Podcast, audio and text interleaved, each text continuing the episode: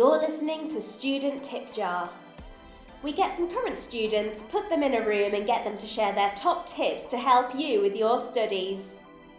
In this episode, Gideon, Hannah, Abi, and Joanne are here to help you consolidate your Spanish grammar. I'm Gideon, uh, and I love learning Spanish because I love being in Spain. Uh, I love Spanish culture and music and food, so it allows you to really immerse yourself. But also, learning loads about Latin America is really amazing. You can do that with the language as a key. Uh, and my favourite word is probably lavavajillas, which uh, means dishwasher. Does that come up a lot when you're enjoying Spanish? Hi, I'm Hannah, and I love learning Spanish because there's so much variation in both the language and culture, whether you're in sort of North Spain or South Spain or Latin America. Um, my favourite Spanish word is the translation of pencil sharpener, which is un sacapuntas. Great word. My name's Abi. Uh, I like learning Spanish uh, because I'm South America obsessed and it opens up a whole new continent to you. Um, and my favourite word in Spanish is muchedumbre, which in English means a crowd. Okay, brilliant. And I'm Joanne. Um, I like learning Spanish because basically I'm, I'm really nosy and I like knowing what people say. and obviously, when you're learning Spanish, it doesn't just open you up to knowing what Spaniards say, but also the whole of Latin America. Um, so you can really you can just talk to people and have really nice conversations, which I really enjoy. Um, and my favourite Spanish word is probably salchicha, which means sausage. Let's get straight into some top tips. So, um, Gideon, if I could turn to you first, what is your top tip? Uh, my top tip is using a an online tool, which you may not think is a language tool, uh, but that's Netflix. Uh, Ah. Netflix is full of great multimedia, um, but particularly some key Spanish TV programs and film. For instance, uh, there's Las Chicas del Cable, which is Cable Girls, a really good film, uh, a really good TV show, in fact, about um, cable telephone operators in Madrid. Uh, and there's another one called La Casa de Papel.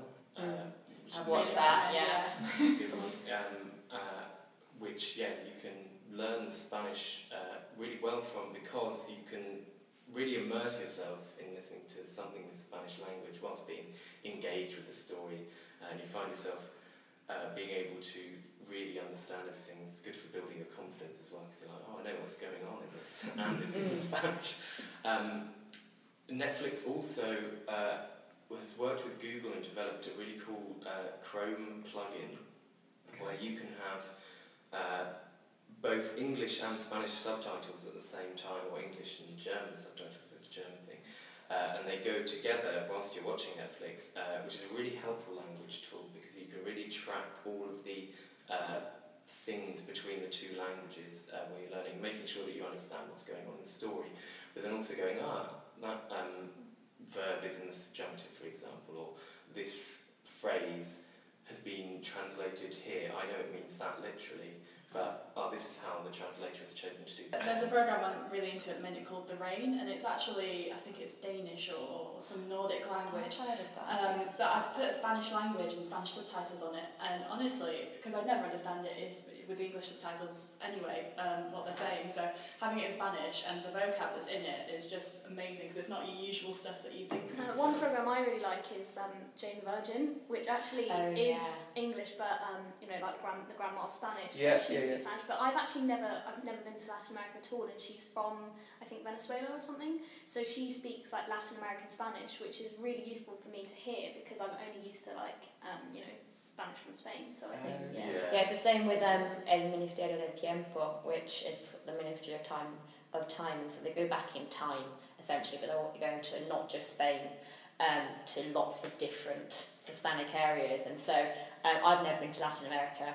And the first time I watched that, I really got a true taste of proper like Latin American accent. I was, uh, yeah, it was a bit of a shock, but I got used to it quickly, and that really helped with listening exams or just generally listening to radio um, because it's not just Spain that you hear in those sort of things. My top tip would be testing yourself with friends. I think, um, you know, doing revision with friends is definitely um, something valuable, especially like when you're GCSEs, when you're revising for so many exams and you're locked up in your room doing your past papers. It's, it's a way of sort of getting out and socialising, but in a sort of helpful way. Um, so what I tend to do is I um, write down, I don't know, uh, conjugations for certain tough verbs, maybe if they're irregular, um, on flashcards, and then I give them to my friends, and then I sort of read out the conjugation as well as I can remember, and then they, they tell me whether I got it right or wrong, and if I didn't, then I'll redo it again later on. Um, but also you can sort of make it quite competitive if you want to make it a bit more fun. Uh, maybe like you each have a piece of paper and you write, you decide to do I don't know five irregular verbs in the future tense, and whoever does it the quickest and with the least amount of errors sort of wins, I guess. I find that actually writing the flashcards out myself um, is another way of sort of getting the vocab and the, the conjugations of verbs into my head. Um, but if, you don't want to write them out yourself, you can look on sort, sort of like websites like Quizlet. I have the Quizlet app on pretty much all of my devices. So if I'm just on the train or something, or um, I'm being driven somewhere, I can just do like a quick 10 minutes of vocabulary, and that's a lot more effective than sitting doing an hour of vocabulary. I find if you're Yeah. doing 10 minutes three Mhm. times a day, Yeah. um, it, it helps to repeat it. There's another one called Memrise, so not memorize, just memrise as well, which I don't, I don't use as much, but I think a lot of teachers use at schools. Okay, So um, okay. yeah, they're really. I mean, Quizlet as well is used a lot by teachers. So um, you can see that it's obviously it's been done thoroughly and done well. Because sometimes the trouble with it, with Quizlet being such a big network is that people do make errors when they're writing out the flashcards. I know I do. I'm doing my own flashcards, and so you can see if it's been written by a teacher, you know the vocabulary you're you're learning, even though you haven't created the set yourself. Yeah, just to add to that, like at home we have a Family Fortune uh, board game. I don't know if you've ever seen Family Fortunes on the TV, but each team has a buzzer.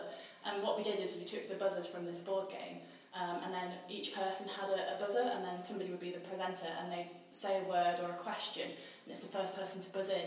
So you know that just adds like a little bit more fun to it. So mine is uh, what we call word bridging, which is basically associating a word uh, with a visual image in your mind. Um, so whether that's a fun story or an anecdote, something like that. Um, sometimes experts say that um, we're not the best uh, at learning text. We're much more visual learners.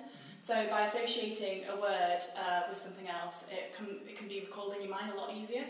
Um, and I found this tends to work a lot more when you have like a big list of words uh, to learn. Um, it can get quite monotonous and boring when you just sat there looking at a full list. Um, and what it basically is, is you're looking at the mnemonics or, or taking bits of the word um, and trying to find something in English that you can associate that with.